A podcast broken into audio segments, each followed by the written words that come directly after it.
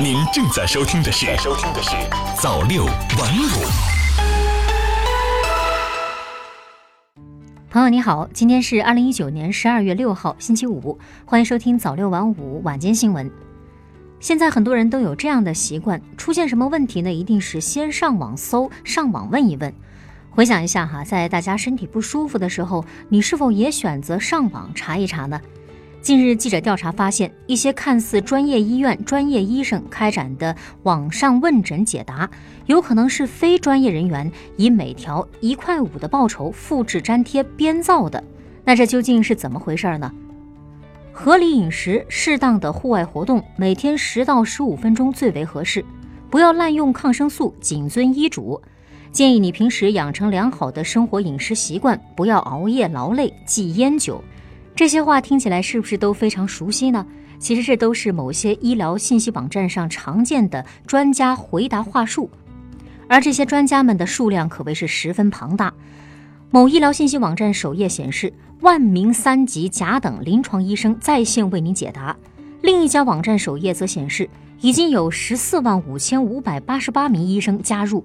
这些看似佐证了网站专业性和真实性的数字，也不禁让人心中存疑。真的有这么多专业医生问诊解答吗？带着这个疑问，记者展开了调查。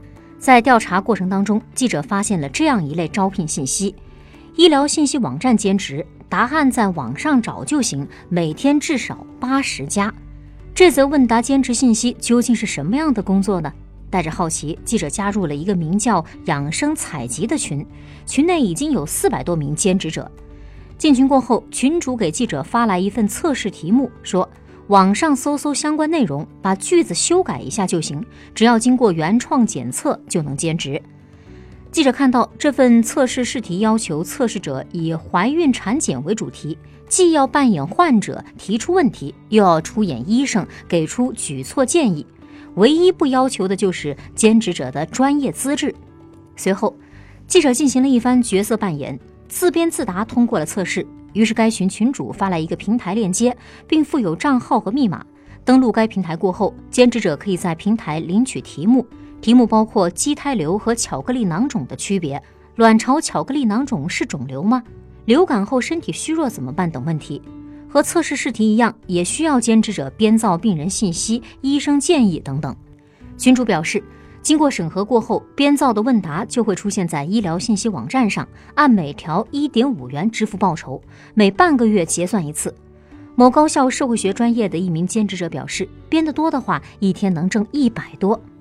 至此，问答兼职终于是真相大白了。原来我们在某些医疗信息网站上看到的问诊信息和专家解答，都是一群根本没有医学专业基础和就业资质的兼职人员随意复制粘贴编造的。一名曾经的兼职者对记者说：“自己入坑半个月就放弃了，因为这样做实在是太坑人了。”我们都知道，医生是一个容不得半点马虎的职业，谁有资格在线上开诊也是有明确的要求的。据国家卫生健康委员会相关规定，医生在开展互联网医疗前，必须经过执业注册的医疗机构同意，同时应该取得相应的执业资质，具有三年以上独立临床工作经验，同时多地要对上线医师进行审核备案。那么，这些医疗信息平台明知道兼职者不具备相关资质，为什么还要编造问答信息呢？对此，养生采集群的群主表示，主要是为了把平台流量做起来。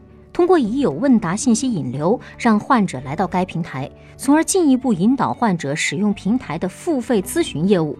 在各个医疗信息网站和 App 上，记者看到各家都开设有付费咨询业务，每次咨询价格少则二三十元，多则一两百元。为了流量和利益，就随意造假，置患者的健康和病情于不顾，这样的医疗服务平台实在是太坑人了。